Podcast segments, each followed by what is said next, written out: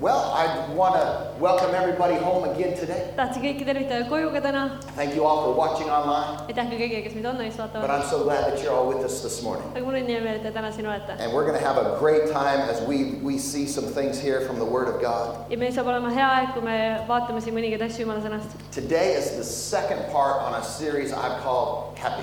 ja täna on teine osa meie seerias , mille nimeks ma olen pannud õnnelik . Say happy. Öelge õnnelik , Say, I want to be happy. öelge , et ma tahan olla õnnelik , ma tahan olla õnnelik . Amen. I think we should want to be happy. ma arvan , et me peaksime tahtma olla õnnelikud And this is the thing God wants you to be happy. ja asi on ka selles , et Jumal tahab , et sa oleksid õnnelik And God is trying to show us how to be happy in His Word. ja Jumal näitab meile oma sõnas ka , kuidas me saaksime olla õnnelikud . And so our goal to put these services online nii et meie eesmärk , kui me paneme oma teenistused äh, internetti , is so that we can reach people that are not here, et me saaksime jõuda nende inimesteni , kes ei ole siin but also to be able to go back and listen to it again and again. aga et sa saaksid , et sul oleks ka see võimalus , et sa saaksid minna ja kuulata teenistusi uuesti . Because you might not be, be thinking today that I, I need a, uh, somebody to cheer me up. sest võib-olla täna sa ei , sa ei mõtle , et mul on vaja kedagi , kes tuleks ja julgustaks mind ja, ja teeks mind rõõmsaks . But there probably will be a day or a season of your life that you'll need cheering up. aga sinu elus võib tulla hetki ja hooaegasid , kus sa vajad , et keegi julgustaks ja , ja rõõm , ja teeks sind rõõmsaks . And you can go back and you can listen to this. ja siis sa võid minna tagasi ja kuulata And seda . so we're glad to be able to reach out from the walls of this church ja mul on hea meel , et me saame jõuda inimesteni väljaspool siin neid seinu and touch your lives. ja puuduta sinu elu . But this will also be online forever. aga see jääb ka online'i terveks eluks . And that's what's amazing about today's technology. ja see on , mis on imeline tänapäeva tehnoloogia And . I'm really thankful for all the, the uh, equipment that we have and the guys that help us. ja ma olen nii tänulik selle eest , et meil on see varustus ja tehnika olemas ja , ja nende äh, inimeste eest , kes seal tegelevad sellega . But I want everybody to be happy. aga ma tahan , et kõik oleksid õnnelikud . Don't you wish that that could just come true? kas sa lihtsalt ei, ei sooviks , et see tuleks tõeseks ? I wish that we could all just wish that everybody would be happy ma lihtsalt sooviksin , et kõik sooviksid , et me saaksime olla and õnnelikud that everybody would be happy. ja siis kõik oleksid õnnelikud . And wouldn't the world be a better place? ja kas mitte maailm oleks parem paik ? I'll bet there's some Ukrainians that just wish everybody could just be happy. ma usun , et Ukrainas on , on mõned ukrainlased , kes väga sooviksid , et kõik võiksid lihtsalt And we olla need to õnnelikud continue to be praying for Ukraine, ja me peame jät- jätkuvalt palvetama Ukraina praying for the people that are there, ja palvetama nende inimeste eest , kes seal on and pray God's hand of protection over their ja lives. palvetama seda , et Jumala ka- kaitsev käsi oleks nende elude üle But, but uh, one of the things that I think as a Christian that, that, that we should be in life is happy. aga üks asjadest , mis ma arvan , me peaksime olema kristlastena , on see , et me oleme õnnelikud . And I believe you can be and you should be happy. ja ma usun , et sa saad olla ja sa peaksid olema õnnelik . And I believe if you keep coming around here, you will be happy. ja ma usun , et kui sa ka jätkuvalt siin käid , siis sa saad , sa sa- saad ka olema õnnelik . Amen. amen . When we get here, this is our, our happy place. kui me jõuame siia , siis see on see paik , kus me oleme , saame olla õnnelikud . And like we talked about last week, happy is an emotional state somewhere between content and intense joy. ja millest me eelmine kord rääkisime , on see , et õnnelik olemine on siis , see on niisugune äh, vahe , vahemaa äh, sellest , et sa oled rahul ja oled äh, Intense joy. Great joy. äh, su- ja sinus on väga suur rõõm . Uh, And so, somewhere in there, between contentment and great joy, is happy. ehk siis kusagil selle vahepeal äh, rahulolu ja siis äh, ülirõõmus on õnnelik . And so, uh, you know, I want to be happy in every season of my life. mina tahan olla õnnelik igas eluhooajas . I want the worst thing for me to be is just content. ma , ma tahan , et minu jaoks kõige halvem asi , mis minus võib olla , on see , et ma olen , et minus on lihtsalt rahulolu . And that's not talking about my outward situation and circumstances. ja ma ei räägi sellest , et äh, mis väljaspool on toimumas ja mis situatsioonides ma olen . I'm talking about how I feel on the ma inside. räägin sellest , kuidas ma sisemiselt tunnen , What's going on inside of me? mis on toimumas minu sees , Because we know there can be bad things happening around us, sest me teame ka seda , et halbu asju võib meie ümber , ümber meie toimuda and we can still be at peace on the inside. ja meis võib ikkagi olla sisemine rahu . We could have bad things happening. halvad asjad võivad toimuda , difficulties in our lives raskused meie , meie elus and still be happy ja me võime ikkagi olla õnnelikud , because we're not looking at the outward situation and circumstance sest me ei vaata ainult seda , mis on väljaspool toimumas ja neid situatsioone to, to determine how we're going to respond to life. et vastavalt sellele me , me ka vastame oma elule ja , ja anname tagasisidet . And I think as Christians, we should be the most happy people on the planet ja ma usun , et kristlastena me peaksime olema planeedil kõige õnnelikumad inimesed , because we have a reason to be happy sest meil on põhjus , miks olla õnnelikud , that goes far beyond what's, what this life can offer.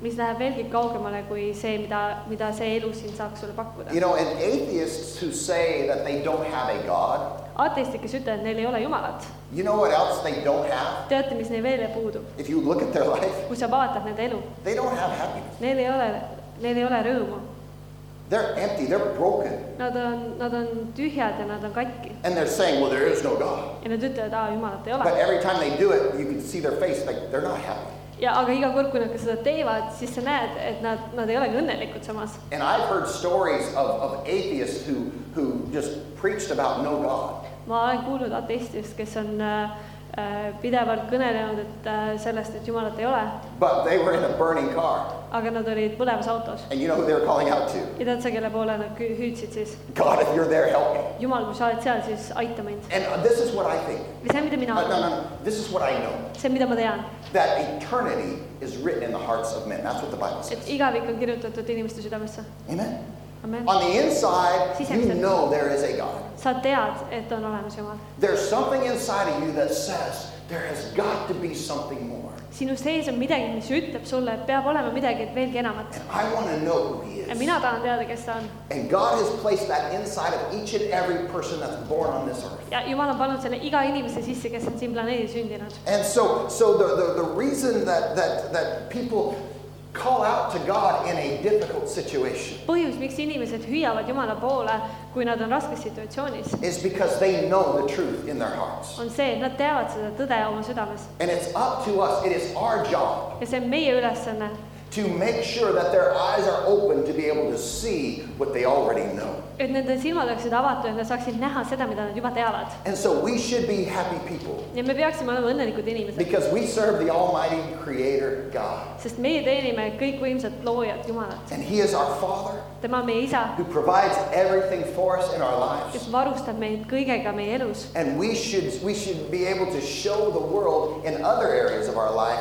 how good God is. ja me peaksime maailmale näitama ka teistes eluvaldkondades , kui hea Jumal on . The world should be able to see the favor that is upon us. maailm peaks nägema seda soosingut , mis meie elus on . The world should be able to see the blessings on your life. maailm peaks nägema seda õnnistust , mis sinu elu üle on . The world should be able to see the peace that you have in, a- a- as you walk through life. maailm peaks nägema seda rahu , mis sinus on , kui sa kõnnid siin elus ja käid siin God's elus . hand of protection over you and your family. jumala kaitsev käsi sinu üle ja sinu perekonna üle And so th- that's what it should be like. ja selline see peaks olema , Because in this world, there's a lot of emptiness. sest selles maailmas on väga palju tühjust . People are broken. inimesed on katki , People are not just broken physically, they're broken mentally and emotionally. inimesed ei ole ainult füüsiliselt katki , nad on vaimselt ja emotsionaalselt on ka samuti väga katki . People get bitter. inimesed muutuvad kibedaks , People have fear and depression. inimestel on hirmud ja depressioon , People have anger that's just right under the surface, no matter what happens, that's just ready to come out. inimestes on see , see viha , mis pulbitseb seal sees ja lihtsalt ootab , et mingi hetk välja tulla . But as a believer in Christ, it should be different. aga usklikuna Kristusesse , see peaks olema sinu jaoks teistsugune . Amen. And if you're dealing with some of these other issues that the world puts on you, ja kui sina , sina seisad silmitsi mõningate selliste probleemidega , mis , mis maailm sinu peale paneb , then I'm telling you, you need to go spend some time with Jesus and he will take that away. siis ma ütlen sulle , et sa pead minema ja veetma aega Jeesusega ja ta võtab selle sult ära . He will wash you clean of all the junk ta peseb sind kõigest sellest äh, prügist puhtaks , for this reason, selle põhjusel , so that you can be happy. et sina saaksid olla õnnelik . God wants you to be happy. jumal tahab , et sa oleksid õnnelik . God wants us to be a happy people. jumal tahab , et me oleksime õnnelikud And inimesed it's the way that he planned it. ja see viis , kuidas ta seda planeeris It's the way that he has designed everything. ja disainis maailma . Now, now he wants to help to- to get us to that place. ja nüüd ta tahab aidata meil jõuda sellesse paika And it says in Psalms chapter 16, ja see ütleb laulud kuusteist , Psalms chapter 16 and verse 11. laulud peatükk kuusteist ja salm üksteist . It says, You make known to me the paths of life. You fill me with joy in your presence and with eternal pleasures at your right hand. sina annad mulle teada elu teerada , rõõmu on rohkesti su palge ees , meeldivaid asju su paremas käes alatiseks . He said, You, God, show me how to live. ta ütlebki siin , et sina , Jumal , oled see , kes näitab mulle , kuidas elada . And when I follow your path, I'm filled with joy. ja kui ma sinu , sinu äh, teed käin mööda , siis see , siis äh, minus on väga palju rõõmu , Because God will show you how to be happy. sest Jumal näitab sulle , kuidas olla õnnelik . And everyone makes an effort to be happy in their life at some point. mingil eluhetkel muidugi kõik pingutavad , et olla rõõmus And some people, if they go after the wrong thing long enough, they give up. ja mõned inimesed , kui nad väga pikalt on ajanud taga valet asja , siis nad annavad alla And some people stop being, or stop making an effort to be happy. ja mõned inimesed lõpetavad äh, pingutamise , et olla rõõmus . When you lose hope in your life, kui sa kaotad lootuse oma elus , there, there's, there's no more reason to even try.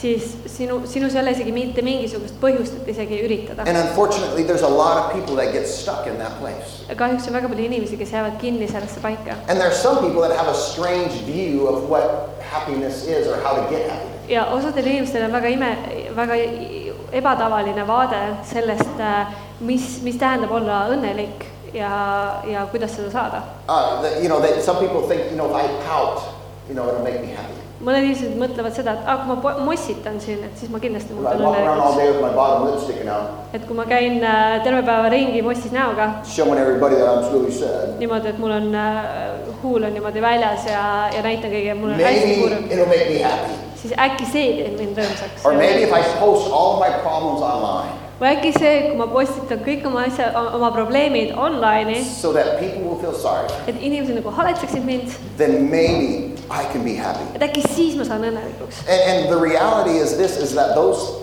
those things aren't going to make you happy. reaalsus on see , et need ei tee sind õnnelikuks , Because you're going after the wrong direction to try to get happy. sest sa läheb vales vale, , sest sa liigud vales suunas , et saada õnnelikust oma ellu . You know, pe- Õnne oma ellu . people do things to damage themselves trying to get happiness. inimesed teevad nii palju asju , mis kokkuvõttes äh, äh, teevad äh, halvemaks nende elu ja , ja , ja vigastavad nende elu ja kõike muud äh, , üritades saada õnnelikuks . They put substances in their body that will destroy their body trying to find happiness. Nad panevad enda ihusse erinevaid aineid äh, ja , ja muid asju , üritades leida seda , et nad saaksid olla õnnelikud , aga nad äh, hoopiski teevad endale liiga läbi selle . And if you don't have the correct understanding of happiness ja kui sul ei ole õiget arusaama õnnelikust olemisest and how to get happiness, ja kuidas saada seda rõõmu , you're never going to find real happiness. siis sa ei saa mitte kunagi olema äh, õnnelik . And so this is why God tries to do his very best to teach us how we can be happy people. ja sellepärast Jumal annab oma parima , et õpetada meile , kuidas olla õnnelik . And so that is why this series, I think, is so uh, uh, drawing to people. ja sellepärast ma usungi , et see seeria on midagi , mis väga äh, tõmbub inimeste poole , Because we all want to be happy. sest me kõik ju tahame olla õnnelikud And we need to know how to find it. ja meil on , me peame teadma , kuidas ka seda leida . And so this is going to be a fun series for us to look at some nii things. et see on , saab olema meie jaoks väga vahva , vahva seeria , kus me saame mõningaid asju And vaadata we need to put our effort in the right places so that we can be happy. ja me paneme , me peame panema oma pingutused õigetesse kohtadesse ja paikadesse , et leida ja saada äh, õnnelikuks . Now the world tries to make uh, tries to make promises to you of things that will make you happy.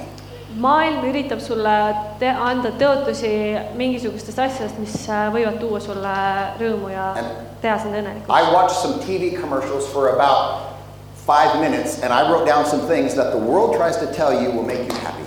Äh, ma vaatasin umbes viis minutit äh, erinevaid reklaame telekast ja ma panin kirja mõ- mõningad asjad , kus siis maailm ütleb sulle , et kui sa teed seda või midagi muud , siis sa saad õnnelikuks . This, this is what the world is telling me I need to be happy. Äh, see on siis see , mida maailm ütleb , et ma vajan , et olla õnnelik . Internet dating Online kohti , koht , kohtingud , will make you happy. see on see , mis teeb sind õnnelikuks . Coffee kohvi will make you happy. teeb sind hästi õnnelikuks . Beer õlu will make you happy. teeb sind õnnelikuks . Zero percent interest null protsendiga intress will make you happy. teeb sind õnnelikuks . Yoga jooga will make you happy. teeb sind õnnelikuks And lotto ja loto will make you happy. teeb sind õnnelikuks . That was in one commercial break. see oli ühe reklaamipausi ajal And those things ja need asjad are supposed to make me happy. peaksid nüüd mind siis tegema hästi õnnelikuks . Now, listen, I'm not a fan of the lottery. ütle , Äh, ütlen ausalt , ma ei ole fänna väga loto , loteriid . But let me just say if you win the lottery, aga ma lihtsalt ütlen selle siin ära , et kui sa peaksid loto võitma , tithe. anna kümnist Tithe, tithe. . kümnist , That's all I ask. All I kümnist , ask. kümnist , see on kõik , mida ma palun . Okay, but, but you need to know that none of these things aga ma tahan sulle öelda , et ükski nendest asjadest will make you happy. ei tee sind õnnelikuks . None of them will make you happy. mitte ükski nendest asjadest ei tee sind õnnelikuks . Now, one of these things, I, I like a good cup of coffee, but that doesn't make me happy. jah , okei okay, , üks nendest asjadest , tõesti , mulle meeldib üks hea tass kohvi , aga see ei ole midagi , mis mind teeb õnnelikuks . That helps me get going in my day. see aitab mul oma päeva lükata käima . But if I'm not happy, I'm going in the wrong direction. aga kui ma ei ole õnnelik , siis ma olen ikkagi vales suunas . And so we need to get happy some other way. nii et meil on vaja saada õnnelikuks mingil teisel viisil . And there is a perspective and there is an attitude that we need to have Yeah. so that we can be happy. ja on vaatenurk äh, , nurk äh, , mida me peame leidma ja arendama , et saada õnnelikuks . Because it is possible to be in an unhappy situation sest on , on võimalik , et sa oled äh, äh, sellises situatsioonis , kus sa ei ole õnnelik and you can be happy. ja sa võid olla õnnelik . It is possible on võimalik , to be unhappy on your job et sa ei ole väga õnnelik oma tööl and you can still be happy. äh, , sa ei ole õnnelik oma töö juures , aga samas sa võid ikkagi olla õnnelik . Your marriage can be unhappy, sinu abielu võib olla mitte õnnelik , but you can still be happy. aga sina võid ikkagi olla õnnelik . You know, it it is possible to be unhappy about your weight, sa võid olla mitte õnnelik enda kaalu suhtes , but you can still be happy. aga sina võid ikkagi olla õnnelik . And so what I'm trying to tell you is there's things that go on in your life ehk siis , mida ma üritan sellega öelda , on see , et anna asju , mis äh, võivad äh, toimuda sinu elus , that are not going to make you happy, mis ei tee sind õnnelikuks , but you can still be happy. aga sa võid ikkagi olla õnnelik . And I like to say this ja ma ta- mulle meeldib ka seda öelda , that, you know, this is not blessing me, but I am blessed. et mitte see ei ole see , mis õnnistab mind , vaid ma olen õnnistatud . This is not making me happy, see ei ole see , mis teeb mind õnnelikuks but I am happy. aga ma olen õnnelik . Amen? Do you understand kas that? sa mõistad seda ? You choose where you get your happiness from. sina valid , kus sa saad äh, , äh, kus sa saad olla õnnelik . And there's some things in life that won't make you happy, but you can choose to be happy because of all the other things. sa võid , võib , sinu elus võivad olla mingid asjad , mis ei tee sind õnnelikuks , aga sa võid ikkagi võtta võ- otsuse vastu , et sa oled õnnelik mõningate muude asjade pärast . And so it, we, we need to know that God has made this easy for us. ja me peame teadma , et Jumal on teinud selle meie jaoks lihtsaks . God is showing us and teaching us in His Word Jumal õpetab ja näitab meile seda oma sõnas , how to be happy. kuidas olla õnnelik . And somebody says, well, if all those things are going bad in your life, you don't like your job, you got a bad marriage, you know, your health is not what you want it to be, võib-olla mõni ütleb sulle , et aa , et äh, sul läheb tööl halvasti , sinu abielu , see ei lähe ka sul hästi ja siis sul ei lähe seal ka veel hästi ja seal ka veel hästi how can I be happy? kuidas ma saaksin üldse siis õnnelik olla ? God is going to tell us. jumal , jumal ütleb meile , Because happiness is not based on your happenings, on Selle- what, what happens to you. sest äh, õnn ei põhine sellel , mis sinuga juhtub . Happiness is determined by what's going on on the inside of you. õnn pannakse paika sinu sisemise seisundi järgi . And so uh, I want to look at some verses here. ma tahan vaadata mõningaid salmesid . And I don't want you to turn to them. I'm just going to read through them real quick. ma ei taha , et sa ise keeraksid sinna , aga ma väga kiirelt ise loen . But it talks about what, what a blessing, what, what a blessed person should be. aga see räägib sellest , milline üks õnnistatud inimene peaks olema . And when you read the word blessed in your Bible, ja kui sa loed , siis äh, oma , oma piiblis äh, sõna õnnistatud või , või äh, õndsad , i- i- it, it means to be happy regardless of the circumstances. see tähendab seda , et äh, sa oled hoolimata , mis on toimumas , oled sa ikkagi õnnelik . That's what, that's what the, the, the, the word blessed means. see on see , mida , mida sõna õnnistatud tähendab ja , ja õndsad . So every time you read blessing, iga kord , kui sa seda loed , no, you're going to be happy siis tea , et sa võid olla õnnelik , because that's part of it. sest see on osa sellest . And so in Proverbs chapter 15, it says this. õpetussõna viisteist ütleb nõnda , A blessed and happy heart has a party regardless of the circumstances. õpetussõna viisteist , viisteist , aga rõõmsal südamel on hoolimata olukordades jätkuv pidu . That's what I want. see on see , mida mina That tahan . regardless what's going on, hoolimata sellest , mis on toimumas , I'm blessed. olen mina õnnistatud , I'm happy. ma olen õnnelik , On the inside, sisemiselt I'm having a party on minul pidu because my God is good. sest minu jumal on hea Amen. amen . So this isn't blessing me. nii et see ei ole see , mis mind õnnistab But I'm blessed. aga ma olen ikkagi väga õnnistatud I think that's a way that we need to look at life ja sometimes. ma usun , et nõnda me peaksime ka elu aeg-ajalt vaatama . Matthew chapter 5, Matteuse viis , the first part of this chapter, you can go back and read it later. sa võid hiljem minna ja lugeda seda ka esimene pool sellest peatükist . But Jesus is talking about different people, different, different situations of life. Jeesus siis siin õpetab ja räägib erinevatest inimestest ja , ja nende situatsioonidest , mis neil äh, elus on . And he said, Blessed is this person, ja ta ütles , et õndsad on need and blessed is that person. ja õndsad on need , And see again, inimene . blessing means happy. ehk siis õndsad , õnnelik olema . So Jesus said this nii et Jeesus ütles siis seda, siin seda , Blessed and happy are the poor. et äh, õndsad on need , kes on vaesed Blessed and happy are those that mourn. ja , ja õndsad äh, , õndsad ja õnnelikud on need , kes äh, , kes äh, äh, ja leinavad just Blessed and happy are the humble. ja õndsad on need , kes on alandlikud Blessed and happy are they, those that are hungry. ja õndsad on need , kellel on jäl- , nälg ja janu Blessed and happy are the persecuted. ja , ja õndsad on ka need , keda taga kiusatakse . And how many know a lot of people would use those definitions of themselves to be unhappy?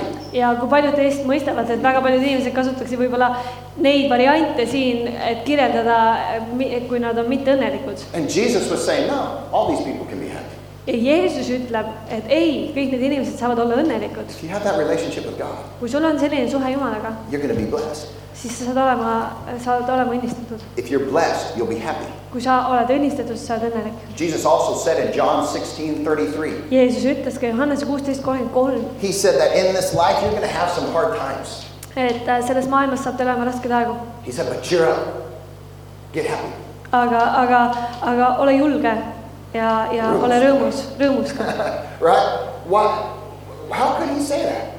miks , kuidas ta saab seda öelda ? You're going to have hard times, but be happy anyway. sul saavad olema rasked ajad , aga rõõmusta ja ole õnnelik He ikkagi . said, because you put your trust in me. sellepärast , et sina panid oma usalduse minu peale . James says this. Jakobus ütleb nõnda James says, in your life, whenever you have a hard, difficult day, et äh, oma elus , kui sul on raske , raske päev , consider it pure joy. siis äh, , siis äh, äh, võta seda kui puhast rõõmu , Because it's going to make you a better person. sest see on see , mis teeb sind paremaks inimeseks . We need to understand that what's going on around us me peame mõistma seda , et see , mis on meie ümber toimumas , should not determine what's going on in us. ei peaks määrama ära seda , mis on meie sees toimumas . But that's the way we've been taught. aga seda see on ju meile õpetatud . That's the way we've, we've learned to do life, nõnda me oleme õppinud , kuidas siis äh, elus olla , is by looking around us et vaadates selle , vaadates enda ümber and not realizing what is really the truth. ja mitte mõista seda , mis on te tegelikult tõde . So it's, it's possible to be in unhappy circumstances on võimalik , et kui sa oled mitte väga õnnelikus äh, situatsioonis and still be happy. ja sa oled ikkagi olla õnnelik . It's possible to be in a difficult time on täiesti võimalik , et kui sa oled väga raskes ajas and still be happy. ja oled ikkagi õnnelik , Regardless of the circumstances, you can be happy. vaatamata situatsioonile , sa võid olla ikkagi õnnelik . And if your definition of happiness means that, that everything has to be perfect, ja kui sinu definitsioon , et olla õnnelik , on see , et kõik peab olema täiuslik and when everything is perfect, I'm going to be so happy, ja kui kõik on hästi täiuslik , siis ma olen väga õnnelik , you will never be happy. siis ei saa mitte kunagi olema õnnelik . How many realize that's probably true, kui paljud teist mõistavad , see on arvatavasti tõde . right? And so we need to look past what's going on around us. nii et meil on vaja vaadata veelgi eda- , kaugemalegi sellest , mis , What's going on around us. mis , mis on toimumas meie ümber . And we need to find something else to be to be happy for. me peame leidma midagi muud , mis teeb meid õnnelikuks And that's what this series is all ja about. sellest me siin seerias räägimegi . You know, if you're waiting for things to be perfect, that's heaven. kui sa ootad , et kõik oleks täiuslik , siis see on taevas . That's not here now. see ei ole siin praegu , And now heaven is coming. taevas on tulemas And what a wonderful day it will be when we're all there. ja mis imeline aeg see on , kui me saame kõik seal olla And it's going to happen soon. ja see saab juhtuma So varsti , you're not going to have to wait that long. nii et sa ei pea tegelikult juba nii kaua ootama , But listen, aga kuula in meid , this life, siin elus you can still be happy. sa võid olla ikkagi You õnnelik , don't have to wait to heaven to be happy. sa ei pea ootama , et sa lõpuks , kui sa oled lõpuks taevas , et siis sa oled õnnelik . And so God holds you responsible for your own emotions. jumal hoiab sind , sind vastutavana omaenda emotsioonide And eest we can see that throughout the whole Bible. ja me näeme seda terves piiblis . Is God wants you to be the one that's in control of how you are feeling in your life. et jumal tahab , et sina oleksid see , kes vastutab selle eest , kuidas sa elus ennast tunned . But we like to think that our boss is in control of that. aga meile meeldib mõelda , et meie ülemus on äh, vastutav selle eest . My boss is in control of how happy I am. minu boss vastutab selle eest , kui õnnelik mina olen . Or my, my professor is, is responsible for how happy I am. minu professor on see , kes äh, vastutab selle eest , kui õnnelik ma olen . If he gives me a five, everybody's happy. kui ma saan viie , kõik on õnnelikud , kõik on hästi . If he gives me three, nobody's happy. kui ma saan kolme , siis ei ole mitte keegi õnnelik If he gives me less than three, I'm not even going to show up. kui ma saan vähem kui kolme , siis ma isegi ei ilmu kohale . You know, w- that mentality just makes things worse. selline mõtteviis teeb asja ainult hullemaks . And so, so if we're looking at our- me ots- otsime ja vaatame teisi asju , we're never going to be happy. siis me ei saa mitte kunagi olema õnnelikud . God doesn't want you to put that on somebody else. jumal ei taha , et sa paneksid selle kellegi teise peale . Your happiness is your responsibility.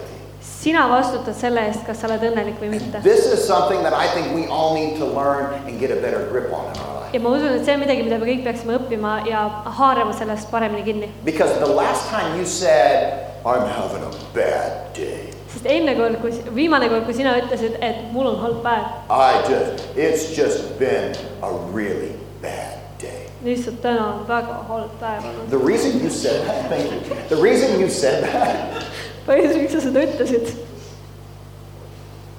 is because you are basing your joy on what's happening around you. oli see , et sina panid oma , oma õnnelikkuse selle peale , mis on , oli toimumas sinu ümber You need to snap out of that. ja sa pead sellest välja hüppama And you need to go back and let's, let's w- look at some things that God tells us to do. ja lähme ja vaatame , mida Jumal ütleb , mõningaid asju , mis me peaksime tegelikult tegema , Because your, your responsibility is your own emotions, what's happening in you. sest sina oled see , kes vastutab oma emotsioonide eest ja mis sinu sees on toimumas . And so, so here in Deuteronomy chapter 28, viies Moosese raamat ja peatükk kakskümmend kaheksa , Deuteronomy 28, we could learn a big lesson here from the children of Israel. viies Moosese peatükk kakskümmend kaheksa ja me võime siin äh, äh, Iisraeli , Iisraeli laste käest küsi- , õppida väga paljut . And here, in, I'm going to read verses 47 and 48. ja ma tahaksin lugeda teile nelikümmend seitse , nelikümmend kaheksa sall I'm going to read this out of the Amplified Bible. ja loen laiendatud piiblitõlkest . But it says, Because you did not serve the Lord your God with a heart full of joy and gladness for the abundance of things which he has blessed you with. kuna sa ei teinud isandat oma Jumalat kogu südamest täis rõõmu kõige külluse eest , millega ta sind õnnistas God had blessed them, jumal oli neid õnnistanud , but they were not serving him full of joy. aga nemad ei , ei äh, teeninud teda kogu , kogu rõõmuga ja , ja et nende süda oleks rõõmu täis olnud . They were not happy, Nad ei olnud õnnelikud ja rõõmsad , even when God had blessed them. isegi siis , kui jumal oli neid õnnistanud , Verse 48 salm nelikümmend kaheksa . You will therefore serve your enemies, for whom the Lord will send against you, and in hunger, and in thirst, and in nakedness, and in lack of all things, and he will put an iron yoke of slavery on your neck until he has destroyed you. teenid sa vaen- , teenid sa oma vaenlase , kelle isand on sinu , kelle isand sinu vastu saadab , olles näljas ja janus , alasti ja täielikus puuduses ja ta paneb sulle kaela raudse orjaike , kuni ta on sind hävitanud And so, so the Bible says here if you don't serve the Lord happily now, ehk siis äh, piibel ütleb seda , et kui sa rõõmsameelselt ei teeni isandat praegu siin , you're going to end up serving your enemy, siis sa hakkad hoopiski teenima oma vaenlast and then you really won't be happy. ja siis sa ei ole üldse rõõmus . And so, this is, this is what God is trying to teach us here. ja see , mida Jumal üritab meile siin õpetada . jah , Okay, and, and, and so uh, if you get to a place that you're serving your enemy, kui sa jõuad selliste paika , kus sa teenid oma vaenlast , You're not going to be happy. siis sa ei ole kindlasti väga rõõmus . If you if you are finding that that you are lacking some things in life, kui sa leiad , et sul on mingisugused puudused elus and that's where you're trying to get your happiness from, ja see on see paik , kus sa üritad ka seda rõõmu ja , ja õnnetunnet saada , you're not going to be happy. siis sa ei saa olema õnnelik . And you could have God be a part of your life. ja sul võib olla Jumala osa sinu elust , You could be saved and going to heaven sa võid olla päästetud ja minna taevasse and live every day of your life unhappy. ja elada iga päev oma elus mitte õnnelikult . It's possible. see on täiesti võimalik , But it is also possible aga on ka võimalus for you to have Jesus Christ as the Lord of your life, see , et Jeesus Kristus on sinu elu isand , knowing that when you die, you're going to heaven.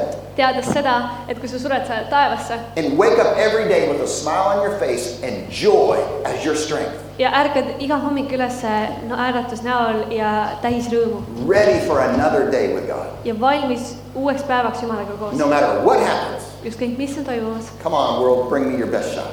maailm , tule , anna mulle oma parim , parim äh, vastulöök . No matter what, I'm going to get the victory. ükskõik , mis on , mis juhtub , mina saan võidu , So let's go. nii et lähme .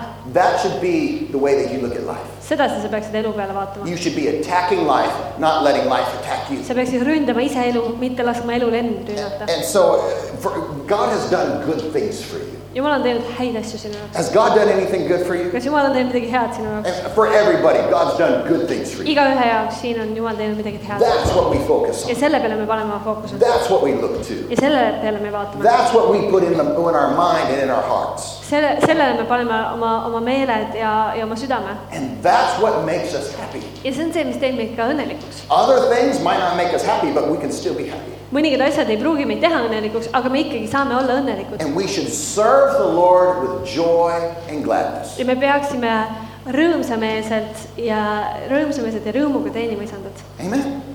He's worthy. ta on väärt seda And we should serve him like he's worthy. ja me peaksime teda teenima nõnda , nagu ta on väärt seda . We should trust him that he's going to bring us through anything. me peaksime teda usaldama , et ta toob meid kõigest läbi And so, so I told you that we're going to talk about some guidelines to a happy life. ja ma ütlesin teile , et me anname mõned juhtnöörid , kuidas elada õnnelikku elu And the first guidelines we're going to look at here today is this ja esimene juht , juhtnöör , mida me siis täna vaatame siin , being thankful on see , et tänulik , and your focus. et olles tänulik ja , ja sinu fookus , Being thankful and your focus. et kus on , et , et sa oled tänulik ja , ja sa oled ka keskendunud And the problem with, with the children of Israel ja Iisraeli lastega oli see probleem , is they weren't serving God being thankful. et nad ei teeninud isandat , olles tänulikud , They weren't serving God with joy. nad ei teeninud isandat rõõmuga . And that means that they forgot what God had done for them. see tähendab seda , et Jumal , et nad olid unustanud seda , mida Jumal oli nende jaoks teinud And so they stopped being thankful. ja nad lõpetasid ka tänulik olemise . When you stop being thankful, kui sa lõpetad äh, selle , et sa ei ole enam tänulik , you'll stop being happy. siis sa ei ole ka enam õnnelik .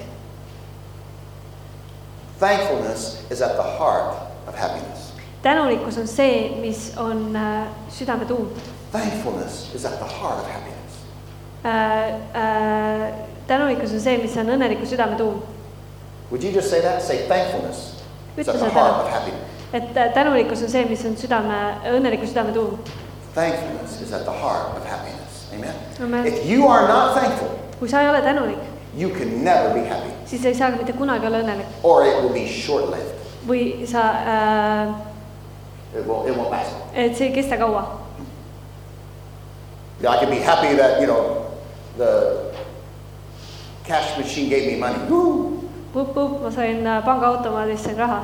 You know, I have money in my account. Yay! Vup-vup , mul oli raha äh, pangaautomaadil And then you walk away and then you're not happy anymore because now it's gone. ja siis sa kõnnid minema ja sa ei ole enam õnnelik , sellepärast et äh, sulle , sest see on juba ära läinud . Because as soon as you get cash in your hand, what are you going to do? sest nii kui sa sa võtad selle sularaha ja saad selle enda kätte , mis sa Probably, teed ? probably going to spend that cash. arvatavasti see raha läheb koheselt kulutamisele ka . And so when it's gone nii kui see on ära läinud , and you're no longer happy, siis see enam ei ole õnnelik . we have things on the inside that are eternal. meie sees on midagi , mis on igavene . It's eternal thankfulness, see on igavene tänulikkus it's eternal joy. ja , ja ka igavene rõõm . And this is what should make us happy. see on see , mis te- peaks meid tegema õnnelikuks . And when you are thankful, ja kui sa oled tänulik , it leads you to be content. siis sa jõuad ka sinna kohta , kus sa oled äh, rahulolu , kus sinus on rahulolu And you want to be content in life. ja sa tahad olla elus rahul . And once you get thankful, you're content, and that will lead you to being happy. ja kui sa jõuad oma elus selle , sellesse paika , kus sinus on rahulolu , siis see viib ka tänulikkuseni . And so here in 1 Timothy chapter 6, Äh, vaatame siin esimese Timoteosele peatükk kuus . 1 Timothy chapter 6 and verse 6, esimese Timoteosele kuus , kuus . it says, Yet true godliness with contentment is itself great wealth or great gain. et jumala kartus on suur tuluallikas , kui ta on ühendatud rahul olemisega . Being content rahulolu , with some godliness olles , rahulolu koos äh, jumalikkusega has great value for your life. on , sellel on suur väärtus sinu elus . Amen. amen . That means we're thankful to God, see on see , et me oleme tänulikud Jumalale we serve God, ja me teenime Jumalat and we have great value. ja meis on suur , kõrge ja suur väärtus . And so, so this is what we need to be going after. ja see on see , mida me peaksime taga ajama . Thankfulness will lead to contentment. tänulikkus on see , mis viib rahuloluni . But if thankfulness leads to contentment, kui rahu , tänulikkus viib rahuloluni , then the opposite is probably also true. siis vastupidine variant on ka arvatavasti teda . That when you are not thankful, it will lead to be discontent. on see , et kui sa ei ole tänulik , siis see ei vii rahuloluni . How many know that's probably true? kui paljud teist äh, teavad , et see on ka samuti I've tõe ? had days where I focused on everything I'm not thankful for. mina , I've had days I focus on everything I'm not thankful for. mul on olnud selliseid päevi , kus ma panen oma fookus ainult selle peale , et ma ei ole tänulik mitte millegi eest And before long, I'm very discontent on the inside. ja väga kiirelt äh, on minus väga suur rahulolematus And then I'm going to get sad. ja siis ma muutun kurvaks And then I'm not going to be happy at all. ja siis ma ei ole absoluutselt õnnelik And I'm going to call you and have one of those days where I'm just not happy. ja siis ma helistan sulle ja siis ma räägin sinuga , sest mul on lihtsalt nendest , see on hästi halb päev ja ma tahan sinuga rääkida ja kurta . Right? And how many notice, like, especially with guys, the worse the day, the lower the voice goes. ja kui paljud teist teavad , et , et eriti kuttidel on see , et äh, mida halvem päev on , seda madalamaks If you start hääldada . talking to somebody and, and his voice is way up here and he's like, he, he's happy. Wow, we're, we're having a great time. Happy. Hey, how you doing today? We're all fine. sa tead , et kellelgi on väga hea tuju äh, ja väga hea päev , kui ta räägib sinuga hästi-hästi-hästi kõrge häälega ja , ja hästi sellise peenikese ja hästi kõrge häälega . But the lower and the slower the voice, it just means it's, it's one of those days. aga sa tead ka seda , et kui ta räägib hästi madalal häälel , mul ei ole väga madal hääl , ma ei saa seda teha . ja hästi so- aeglaselt , tal on väga halb , And halb so päev . when you are not satisfied, nii et kui sinus ei ole rahulolu , you're not going to be happy. siis sa ei ole kõnelik . And so when you focus on what you don't have, nii et kui sina paned oma fookuse selle peale , et mida sul ei ole when you focus on the things that are missing, ja , ja paned oma fookuse selle peale , mis sinus on puudu , you're going to be unhappy. siis sa saad ka olema väga , siis sa ei saa ka olema õnnelik . When you start comparing yourself to others, kui sa hakkad ennast võrdlema teistega , you're going to be unhappy. siis see ei too sinu- sulle Ju- õnne , õnne , õnnetunnet ja rõõmu . You want to find a reason to be unhappy? Go on Facebook. kui sa tahad otsida põhjust , miks mitte olla õnnelik , siis mine Facebooki . Go look at everybody else's wonderful life, and you'll be unhappy. mine vaata Facebookis kõigi ime , ime , imetoredat ja imeilusat elu ja , ja , You won't be happy. ja sa ei saa olema õnnelik , And so, so w- when you are not thankful, kui sa ei ole tänulik you're going to be unhappy people. siis äh, sa , te ei saa ka olema õnnelik rahvas . And when, and uh, you know, I have some good news for you today. aga mul on sulle hea uudis täna . We have some ways to be happier, meil on mõningaid viise , kuidas olla õnnelik and we have what I'm going to call the power twins today. The äh, . power twins, the like the, the two two things that work together. mul on selline nii-öelda väekaksikud ehk siis niisugune kaks asja , mis on äh, väga vägevad ja töötavad omavahel koos . Thankfulness tänulikkus and focus. ja fookus . If you have the right right things to, that you're looking at, kui sul on need õiged asjad , mille peale , mida sa vaatad and you are thankful, ja sa oled tänulik , you will be happy. siis sina oled ka õnnelik . If you're looking at the wrong kui things sa vaatad valesid asju and you're not ja thankful, sa ei ole õnnelik you will not be happy. ja tänulik õigemini , siis sa ei ole ka õnnelik . But we have these two things that will help us to be happy. aga meil on need kaks asja , mis aitavad meil olla õnnelikud .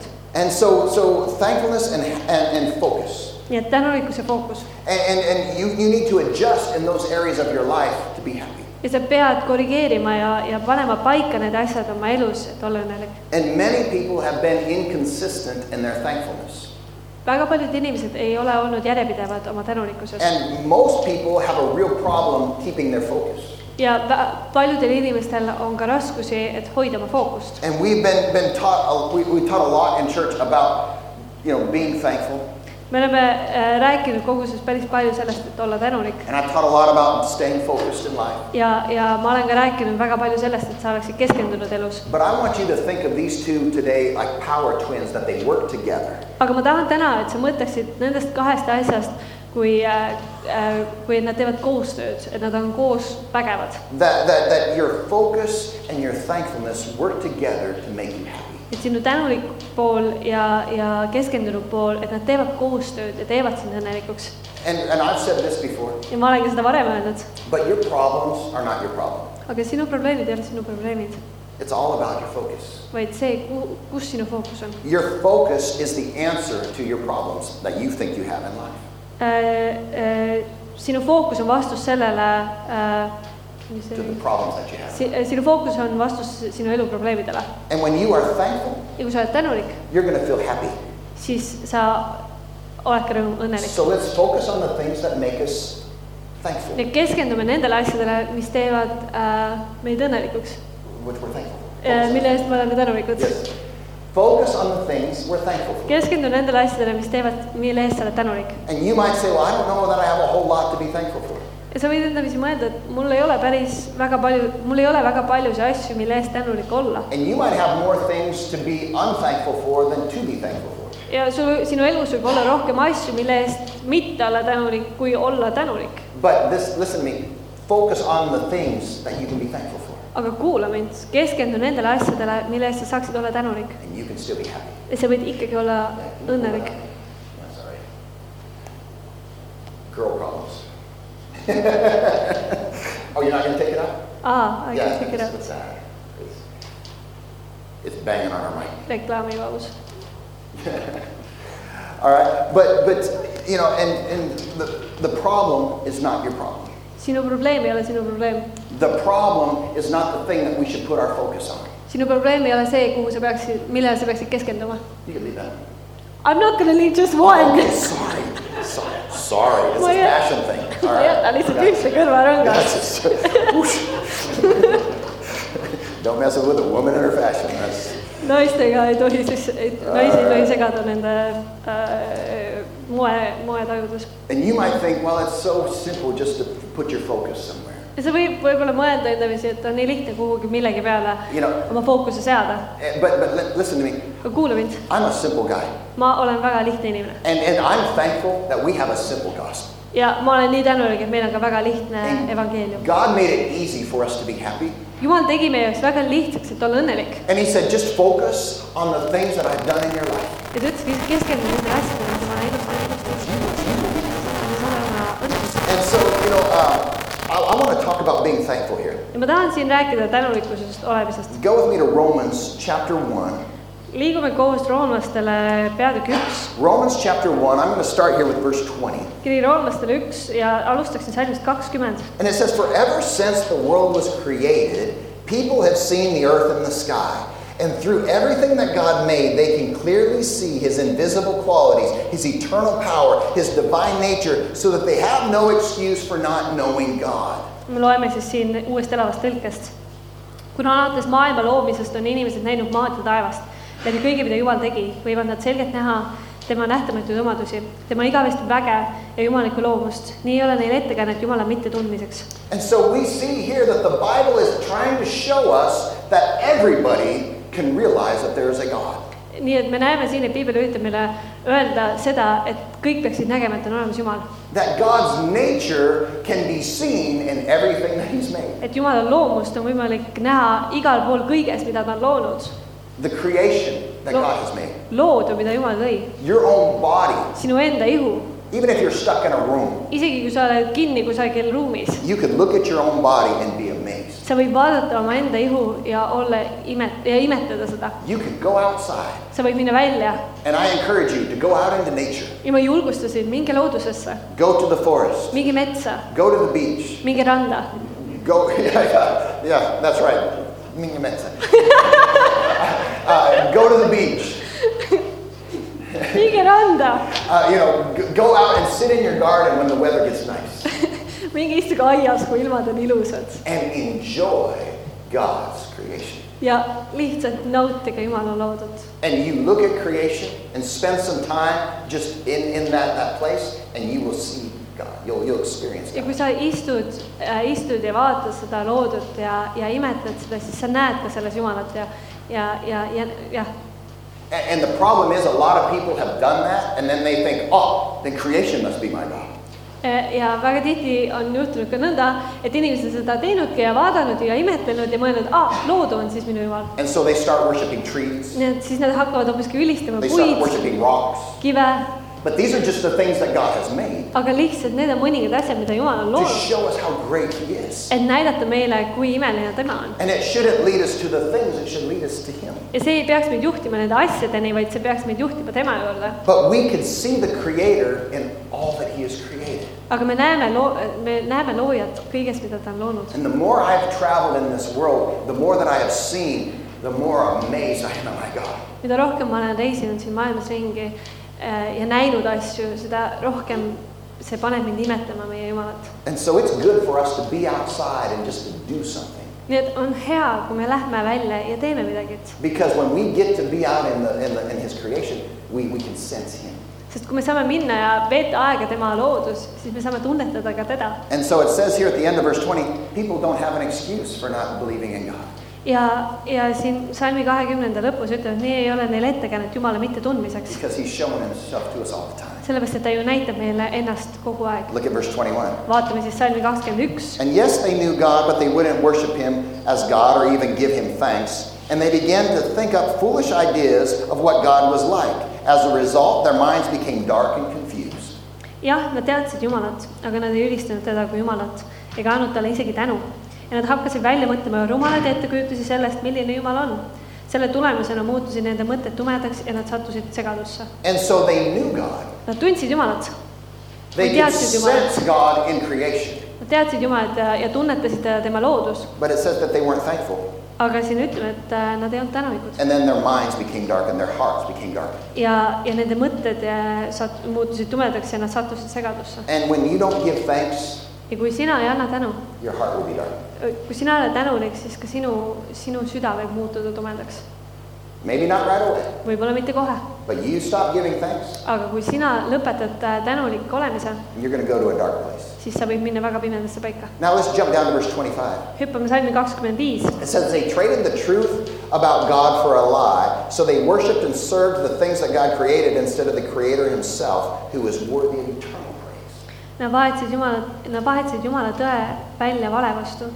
Nad ülistasid ja teenisid asju , mida Jumal ei loonud , selle asemel , et ülistada loojat ennast , kes on väärt igavest kiitust . I want you to please take some time to read through the, all these, these verses here in Romans chapter 1 later. ma tahan , et sa hiljem võtaksid aega ja , ja loeksid äh, äh, kõik need äh, , need salmid siin ise kodus . But verses 20 through verse 32, aga salmid kakskümmend kuni kolmkümmend kolm uh, it, it talks about all these things that, that, that the world gets messed up on. see räägib kõikidest nendest asjadest , milles maailm on puusse pannud . But it says that they were not thankful aga siin ütlebki see , et nad äh, ei olnud tänulikud and they believed the lie instead of the truth. ja nad äh, uskusid valet tõe asemel And they created their own gods instead of serving the true God. ja nad lõid omaenda jumalat selle asemel , et tõelist jumalat äh, teenida . And so if you don't give thanks, nii et kui sina ei ole tänulik , it will affect you. siis see mõjutab sind , And, and, and you will be unhappy sa ei saa olema õnnelik and it'll even go down from there. ja see võib sealt veel allamäge minna You . stop giving thanks, you will soon end up in depression. kui sa lõpetad tänuliku , tänulik olemise , siis sa võid väga kiirelt lõpetada depressioonis . And I think anybody that has and found themselves in, in a place of depression, ma usun , et igaüks , kes on leidnud ennast sellises paigas , kus nad on olnud depressioonis , if you'll back up a little bit, kui sa võ- võ- liigud natuke tahapoole , you'll find that they stop being thankful for things. siis sa saad aru , et see ju , see algas sealt , et nad lõpetasid tänulik olemise . Because you cannot be thankful and be in depression at the same time.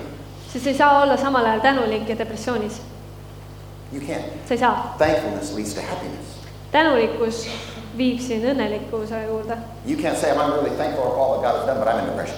sa ei saa öelda , et ma olen nii tänulik kõigest , mida Jumal on teinud , aga samal ajal olla depressioonis . That doesn't happen. sedasi asjad ei käi . Stop being thankful, you'll end up in depression. kui sa lõpetad tänulik olemise , siis sa lõpetad ka depressioonis . And so we need to be thankful nii et me people. , me peame olema tänulik inim- , tänulikud inimesed And, and we need to not be confused about what, what, what God is and what God has done ja me ei peaks olema segaduses selle koha pealt , mis , kes Jumal on või ei ole ja and what God has done. mida Jumal on teinud Don't think that God is a tree. Äh, ära arva seda , et jumal on puu , You're not going to get anything from a tree. sa ei saa mitte midagi puult . Oh, yes, well, energy. I get energy from it. energiat , ma saan energiat puult . I get energy from a crystal. kristallid saan ka hästi palju energiat , Lots of energy. hästi palju energiat , Really? päriselt . Stop looking to God, kui sa lõpetad jumala peale vaatamise , and you're going to end up in depression. siis sina lõpetad ka depressioonis . Stop being thankful. kui sa lõpetad ka tänulik olemise , You are not going to be at a good place. siis sa ei jõua heasse paika . And so God has given us these two things jumal annab meile need kaks asja , thankfulness and focus. tänulikkus ja , ja keskendumine . Keep your thankfulness et hoia oma tänulikkus and focus on the things that you should be thankful ja for. keskendu nendele asjadele , millele sa peaksid olema tänulik . No matter what's going on around you, ükskõik , mis on sinu elus toimumas you ümberringi can have a smile on your face and peace in your heart. sul võib ikkagi olla naeratus näol ja rahu sinu südames . You might say, I don't understand that. sa võid öelda , et ma ei mõista seda . And listen, I don't either, kuula nüüd , mina ka mitte , but I can still be happy. aga ma võin ikkagi olla õnnelik . Somebody says, How can you be happy? I don't know, I am. keegi küsis mult , et kuidas sa veel õnnelik saad olla , ma ei tea , ma olen , I just am. ma lihtsalt olen . I, I have peace. mul on , minus on rahu , I have joy. mul on rõõm , I'm good. mul on kõik hästi . You can be good. sinuga võib olla ka kõik hästi , You can be doing well in life, sul võib hästi minna elus , even though things around you aren't going well. isegi siis , kui äh, asjad sinu ümber ei pruugi minna hästi And where did we start today? kust me täna alustasime ? We started today in Psalm 16, and I want to read it again. ma tahan uuesti selle lugeda , aga me alustasime täna laulu kuusteist . Psalm 16:11 says, "And we, you make known to me the paths of life, and you fill me with joy in your presence, with eternal pleasure at your right hand." laulu kuusteist , üksteist , sina annad mulle teada elu teerada , rõõmu rohkesti su palges , meeldivaid asju su paremas käes alatiseks . He shows us tema näitab meile , how to be happy. kuidas olla õnnelik And then when we get in his presence, ja kui meie läheme tema ligiollu , we get joy. siis me saame rõõmu . We keep our focus on him, me paneme oma fookuse tema peale and we are thankful for him, ja me oleme tema eest tänulikud and everything else just kind of melts away. ja kõik muu lihtsalt sulab ära . Now, there's st- still things in your life you're going to need to take care of. jah , on ikkagi jätkuvalt asju sinu elus , mille eest , mille eest sa pead hoolitsema ja There's, korda seadma there's still problems you're going to need to solve. on endiselt ikkagi probleeme , mille , mida sa pead lahendama There's still financial situations you're going to need to deal with. ja on ikkagi äh, rahalised probleemid ja raskused , millega sa pead tegelema . There's still going to be some health things that you need to, to, to work on, jah , võivad olla ikkagi terviseprobleemid , millega sa pead tegelema , but you can be happy. aga sa võid olla õnnelik , Be happy. ole õnnelik , olge rõõmus rahvas , And when we õnnelik . spend time with Him, ja kui me veedame aega temaga , we can be filled with happiness võime olla me täidetud because we're rõõmuga , thankful. sest äh, me oleme õnn- , sest me oleme tänulikud . You should be thankful, sa peaksid olema tänulik and you will be happy. ja siis sa saad olema ka õnnelik . Um, Hebrews chapter 13 says this. kiri Hebrealastele peatükk kolmteist ütleb meile nõnda . Hebrews 13, verse 15. I'm going to read this out of the Amplified. Hebrealastele Äh, kolmteist viisteist , inglise keeles loeb siis Daniel Toobi tõlkest But it says, Through him, therefore, let us at all times offer up to God a sacrifice of praise, which is the fruit of our lips, that thankfully acknowledging and confessing and glorifying his name. viigem siis nüüd tema kaudu alati Jumala kiitusohvrit , sest nende huulte vilja , kes tunnistavad tema nime . A thankful heart is a happy heart. tänulik süda on rõõmus süda ja õnnelik süda . Thankful heart is a happy heart.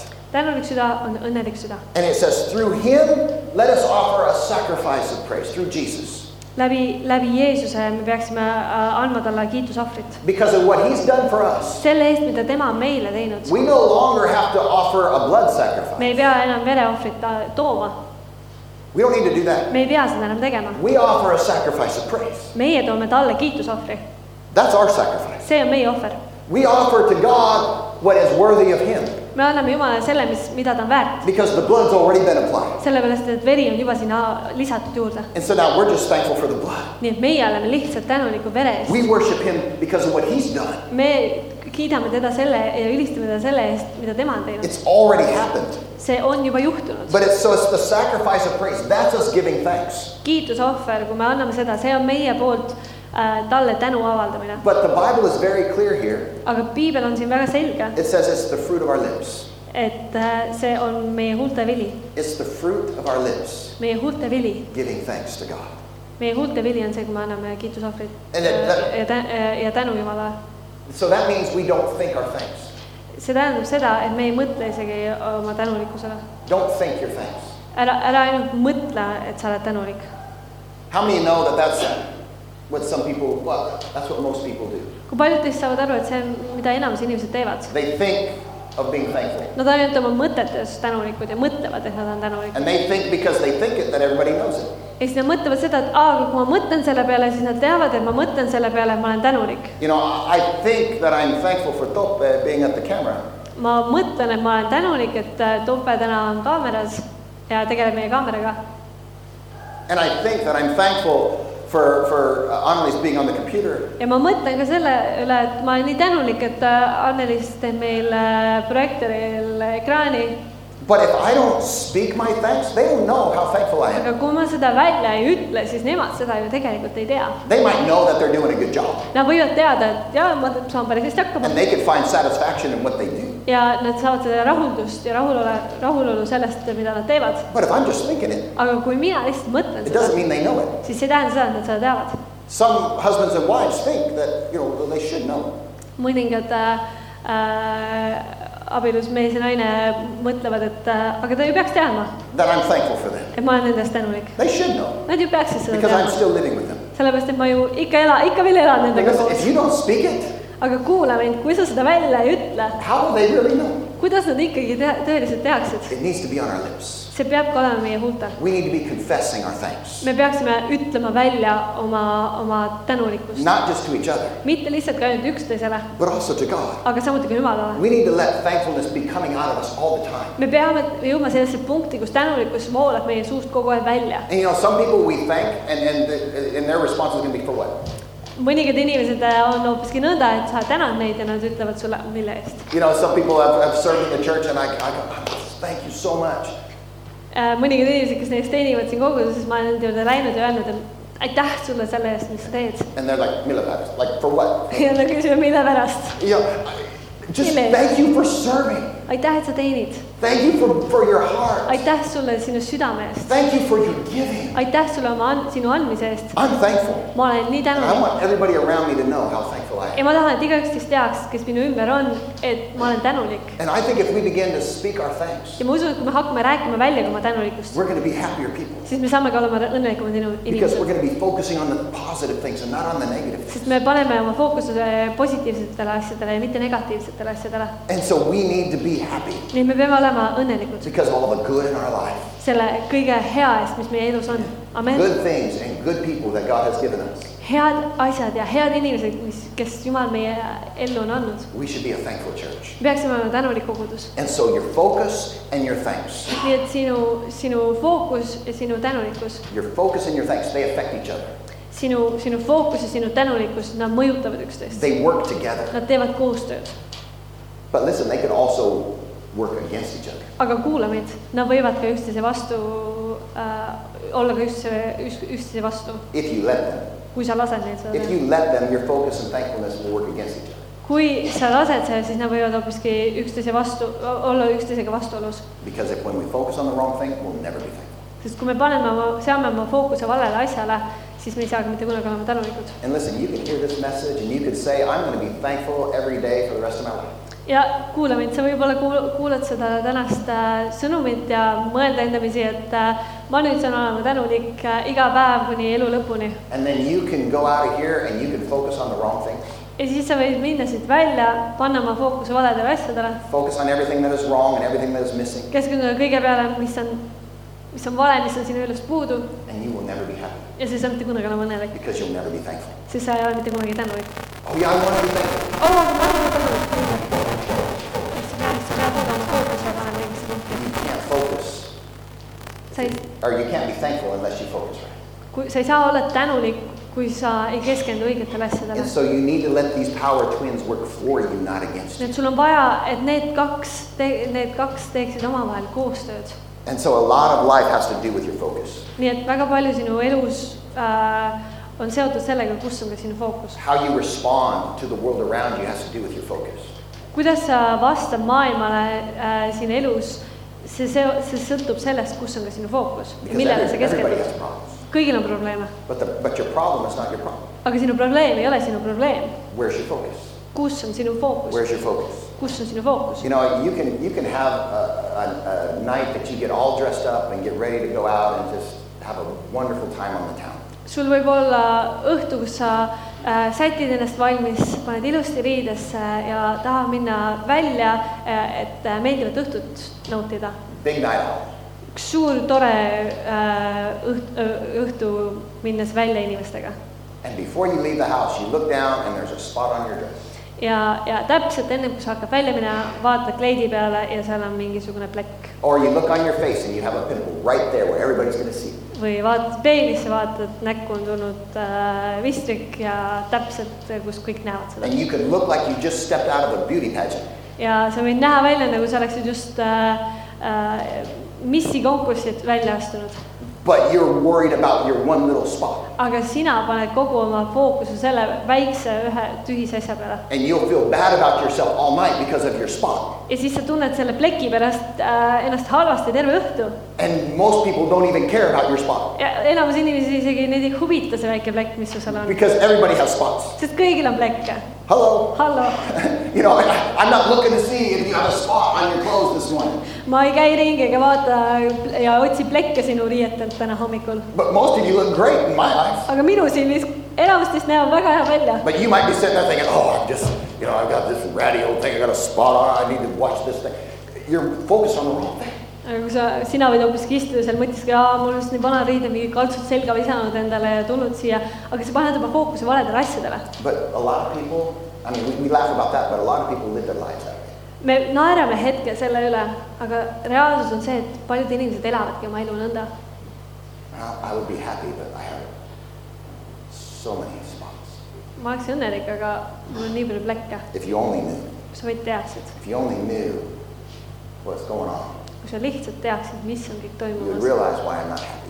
siis sa ka mõistaksid , miks ma ei ole õnnelik . And so again, your problem is not your problem. nii et ma ütlen uuesti , et sinu probleem ei ole sinu probleem . Where are you putting your focus? kuhu sa paned oma , oma fookuse ? And you need to start looking for some good things and stop focusing on the bad things. ja sa pead hakkama otsima häid asju ja lõpetama selle , et sa paned oma fookuse kogu aeg negatiivsetele asjadele . And John Maxwell, he's a famous uh, speaker in America. John Maxwell on üks kuulus äh, kõneleja Ameerikas , He's written a lot of, lot of uh, books, bestseller books. hästi palju äh, populaarseid raamatuid on ta kirjutanud , mis He on , says this ta on öelnud nõnda , He said, Most unhappiness in life comes because you were listening to yourself and not talking to yourself. äh, et enamus , Most unhappiness in life comes kõige suurem osa äh, äh, sellest , et sa ei ole õnnelik oma elus , because you were listening to yourself tuleb sellest , et sa kuula- , et sa kuulasid iseennast and not talking to yourself. ja ei rääkinud iseendaga . How many know yourself can complain a lot? kui paljud teist mõistavad , et sa võid äh, iseendaga vinguda päris palju Myself complains a lot. mina , minu , minu , mina minu sees vingub väga palju . Poor me, and look at Oi, me. Uh, vaene mina ja I've vaadake got mind. reasons to be proud. I got problems. mul on probleemid . Myself talks a lot, mina , mina minu sees räägin väga palju , but I need to stop listening to myself and I need to start talking to myself. aga ma peaksin lõpetama iseenda kuulamise ja ma peaksin hakkama endaga Do you rääkima . know the difference? kas te saate aru , mis see erinevus on ? You understand what I'm saying? kas te mõistate , mida ma üritan It's siin where you öelda ? put your focus. see on see , kuhu sa sead oma And fookuse so this is this should be your focus. ja selline peaks olema sinu fookus . You should be able to say, "Today is the day that the Lord has made, sa peaksid ütlema , et täna on see päev , mis isand on loonud and I will rejoice and be glad today." ja ma rõõmustan ja olen õnnelik täna . God will surround me with His favor as a shield, jumal kaitseb mind oma soosinguga and I am blessed coming, and I am blessed going. ma , ma olen õnnistatud , kui ma tulen ja ma olen õnnistatud , kui ma lähen I'm thankful. ja ma olen tänulik . Amen. Amen. That could be your focus. see võib olla sinu fookus Or you could choose to focus on other things. või sa võid äh, hoopiski valida , et sa paned oma fookuse muude asjade peale These shoes hurt my feet. uh, . Need kingad teevad päris haiget minu jalgadele . You know, everybody hates me, nobody likes me. ma ei meeldi mitte kellelegi , kõik , kõik vihkavad mind . You know, my lunch is probably not even going to taste good today. lõunasöök arvatavasti ei maitse ka väga hästi täna . And so we're focused on everything negative, nii et me paneme oma fookuse kõige negatiivse and peale then we wonder why I'm not happy.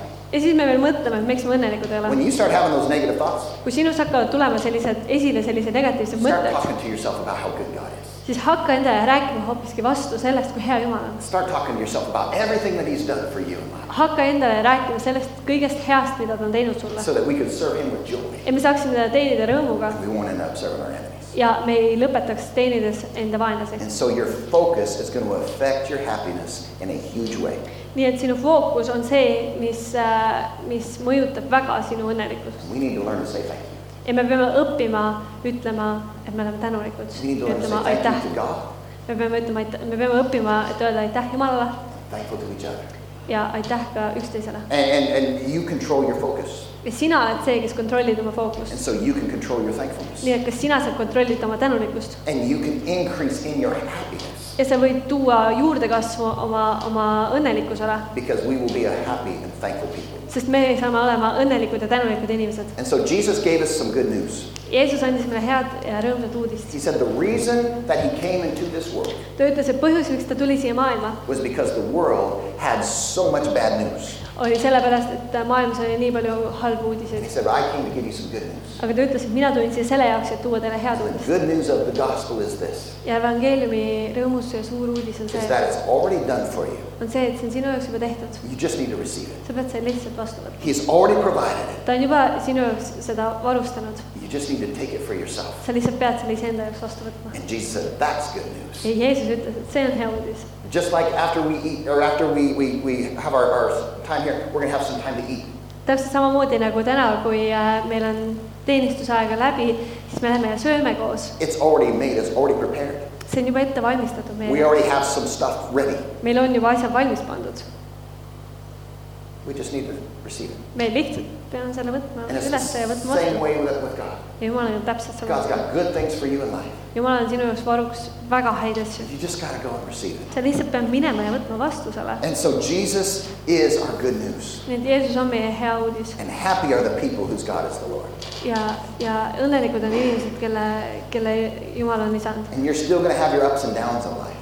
ja sul saavad ikkagi olema elus äh, need üles ja alla minekud . Bad things are still going to happen around you. halvad asjad ikkagi võivad sinu elus juhtuda , But listen to me, you still can be happy. aga kuula mind , sa võid ikkagi olla õnnelik . Stay thankful, püsi tänulik , stay focused, püsi keskendunud and stay happy. ja püsi õnnelik . Say this, say, I am going to be happy. ütle mulle , mina saan olema , mina , mina olen õnnelik , I am going to be happy. ma olen Amen. õnnelik . I, I, that's, that's the, the, the theme of my life. see on minu elu äh, teema , That's what's getting me through. see on see , mis aitab mul saada läbi , Everything that, that happens around me et ükskõik , mis minu elus toimub , is I purpose to be happy. võtan mina ikkagi endale , see , võtan mina ikkagi endale fookuseks selle , ma olen õnnelik And so these are, these are just part of the guidelines to happiness. We got other guidelines we're going to add to this. Need on ainult mõningad juhtunud , aga meil tuleb veel neid juurde . But if you consistently choose to walk in these guidelines, aga kui sina järjepidevalt äh, äh, kasutad ja äh, , ja otsustad käia nendes äh, juhtnöörides , when bad things happen, siis kui halvad asjad juhtuvad , you're going to be able to recover so much more quickly. siis sa taastud sellest nii palju kiiremini . When, when, when, when, when, when depression tries to get on you, kui depressioon üritab sinust võimu võtta , you'll be able to push that aside so much easier siis sa suudad seda kõrvale suruda nii palju kergemini . because we are going to choose to be happy in life. sellepärast , et me oleme otsustanud olla õnnelikud elus . It's your choice. see on sinu enda otsus . Choose to be happy. võta vastu see otsus , et olla õnnelik . And so, would you stand with me here this morning? kas te täna tõuseksite minuga ? I want us to take some time and choose happiness. ma tahan , me võtaksime aja ja äh, valiksime olla õnnelikud And that starts from, from something on the inside that we are just thankful, ja see algab millestki , mis on sinu sees , et me oleme õnnelikud . that we are just, just, just so amazed at our good, good God. et me oleme lihtsalt äh, nii imetlust täis oma heast , heast , heast , heast jumalast . And that we just look to Him ja siis me vaatame tema to peale , be all that we need for life and godliness. et ta saaks olla kõik äh, , mis me vajame äh, eluks ja , ja jumalikkuseks . Because He's amazing. sellepärast , et tema on imeline , He loves you. tema armastab sind . He has already given His blood for your, for your salvation. ta on juba andnud , valanud oma vere sinu pääste jaoks He's . already gone to the cross for you to have health and healing in your body. ta on juba ristil käinud , et sinu saaks olla tervis ja tervenemine . He's already done everything to give you the victory over whatever your challenge is. ta on juba andnud sulle kõik , et sul oleks võit ükskõik mis raskuse üle . We just need to be thankful. meie peame lihtsalt püsima tänulikkusena , We just need to tänulikuna start telling Him how wonderful we know Him to be. ja meie peame talle ütlema , kui imelisena me teda teame And be thankful ja olema tänulikud , because He is the only true God. sest tema on ainus tõeline Jumal . He is the only one who can really help you. tema on ainus , kes saab sind tõeliselt aidata And He will give you the right people, ja ta annab sulle , ta toob sinuni õiged inimesed He will supply you with the right things. ja varustab sind õigete asjadega , But He is our source. aga tema on meie allikas . Amen. Amen. And so, for us to be thankful to others. ja et meie saaksime olla tänulikud teiste It suhtes , starts with us truly being thankful to God. siis see algab kõik sellest , et me oleme tõeliselt tänulikud Jumalale And then we find the value in the others around us. ja siis me leiame väärtuse teistes . And I want you to know that you are valuable. ja ma tahan , et sa teaksid , sina oled väärtuslik , You are so valuable to us. sa oled nii väärtuslik meie jaoks We are so thankful that you are here with us. ja me oleme nii tänulikud , et sina oled täna meiega siin . There's more that God has for you. Jumal on sinu jaoks veelgi rohkemat varuks , There's gifts and, and, and, and abilities that God is going to pull out of you. annid ja võime , mis Jumal tahab sinu seest välja tõmmata And we need to be thankful for that. ja me peame olema tänulikud selle eest . I believe you can be better.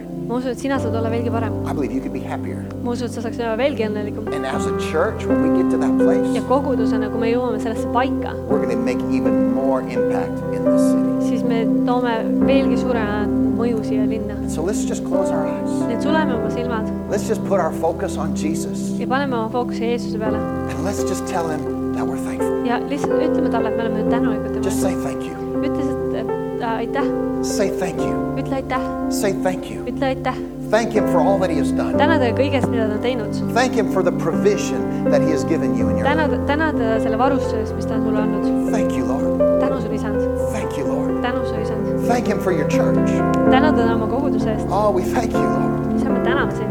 Thank you for this church. tänu sulle selle koguduse eest . Thank him for your health. täna ta oma tervise eest . Thank you, Lord, tänu sulle , that we still live and breathe. et me ikka veel elame ja hingame . That you are the one who is, is the power behind all that we do. et sina oled see , kelle taga on vägi Oh, ja we selle thank kõige you, Lord. isa , me täname sind , We are a happy people me oleme õnnelikud inimesed , because we serve a good, good God. sest me teenime head , head Jumalat .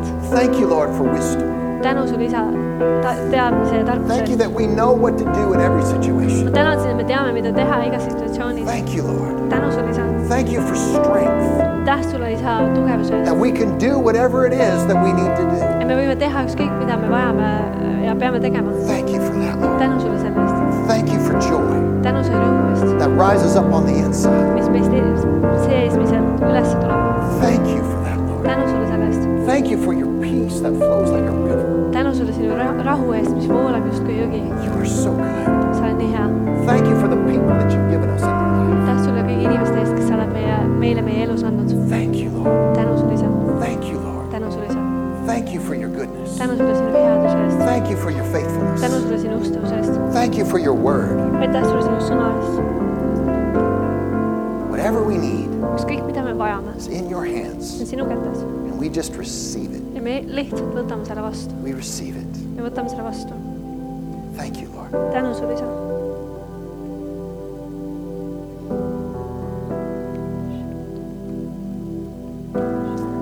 I want you to know this. ma tahan , et sa teaksid seda , Without a real, real relationship with Jesus, ilma reaalse ja elava suheta , suheta Jeesusega you are never going to have the strength to focus on. ei saa sul mitte kunagi olema tugevust , et panna oma fookus õigesse kohta . You need to have your relationship with the Lord strong sul peab sinu tugev isandaga olema tugev so that even when bad things happen, you can still focus et isegi siis , kui on halvad asjad juhtumas , siis sa suudad ikkagi keskenduda and you can increase in your happiness. ja sa saad juurdekasvu oma , oma , oma õnne , õnnelikkuses . But the change needs to take place in us first, aga muutus peab esmalt meis toimuma and we need to put Him first, ja me peame panema tema esmakohale and He will give you a reason to be thankful. ja tema annab sulle põhjuse , et olla , olla õnnelik ja He will tänulik . help you to be thankful, ta aitab sul olla tänulik and He will take your life to a whole other level ja ta viib sinu elu teisele tasandile , when we put our eyes on Him.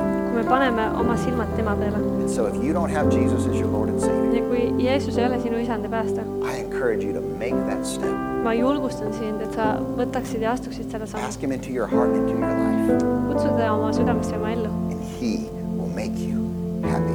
tema on see , kes saab sind teha õnnelikuks If Jesus isn't your Lord, ja kui Jeesus ei ole sinu isa , we want to give you an opportunity to do that right now. siis me tahame sulle anda selle võimaluse praegu . And uh, I just want us all just to pray this quick prayer. ja ma tahan , et me kõik palvetaksime kõik koos selle kiire palve . And it'll make it easy for anybody to be able to pray it. see teeb äh, teistele , kes vajavad seda , lihtsamaks . And even if you're watching online, would you just pray this with us? ja isegi siis , kui sa vaatad online'ist , Say, Jesus, ütle meiega koos seda , ütle Jeesus , I come to you now.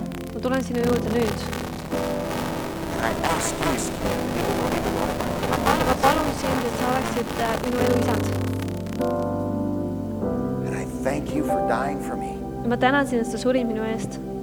and for giving me all my sin, sa oled annetanud mulle kõik minu patud and I will serve you ja ma teenin sind for the rest of my life. terve oma ülejäänud elu . In Jesus' name, Jeesuse nimel , amen. amen . If you prayed that prayer, if you made Jesus your Lord, kui sa palusid seda palvet ja tegid E- Jeesusest oma isanda , everything changes. siis kõik muutub , Our focus changes, meie , meie fookus muutub and our thankfulness goes to a whole nother level, ja meie tänulikkus läheb kõrgemale levelile , knowing that He is the God of our life. teades , et tema on meie elu isand . Amen. Are you a happy people? kas te olete õnnelikud inimesed ? Happy are the people who God is the Lord. õnnelikud on inimesed , kelle